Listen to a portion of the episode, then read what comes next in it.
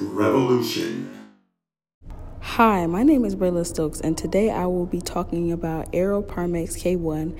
And this genome is a species of Archaea. It was the first Cariareto, which is just a category of Archaea, and the first aerobic member of Archaea with a complete gene sequence. This organism helps us link the relationship between the three domains of life. In 1999, A. pernix was discovered while heating and venting marine water substance in Japan.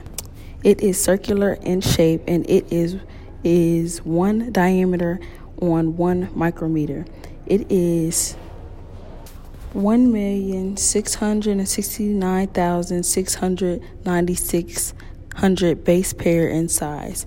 We see a response starting at 70 degrees Celsius and it continues to function in temperatures up to, until 100 degrees. A per X can be qualified as a hyperthermophilic organism. Now, the reason that we should care about this genome is because it has opened up doors for us to answer questions since it was the first of its kind to have a complete gene sequence. While doing my research, I came across some facts that made me even more curious about this gene and how it worked.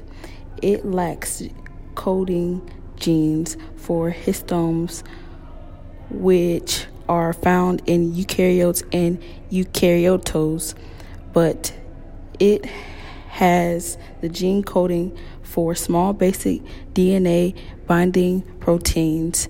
This can be compared to how the histone proteins are found in bacteria.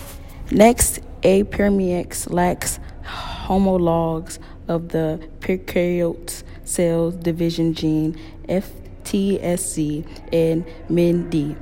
The problem with that is that those two genes are found in all bacteria and eukaryotes. Excuse me, archaea, archaea that we know of today. The two genes are also associated with cell division in different species. So, what makes this gene so different that it doesn't need key factors but can still function as if it has them. It was found that this gene doesn't have as many eukaryote genes compared to others. The reason that I think this is important is because that we are discovering different genes every day, and I don't think Aeroparmex is the only genome out there that is able to do such a thing. Therefore, it could potentially solve scientific problems. Lastly, the discovery of this genome helps solve some problems dealing with the relevance of lateral gene transfer, which is the sharing of genes between bacteria and archaea. This helps us link how certain species are related and how species have evolved over time. It is important for us to know what used to work and figure out why it is no longer needed for survival. Thank you for listening to my podcast. I hope you have retained some of the important information that I have presented to you today. Thank you.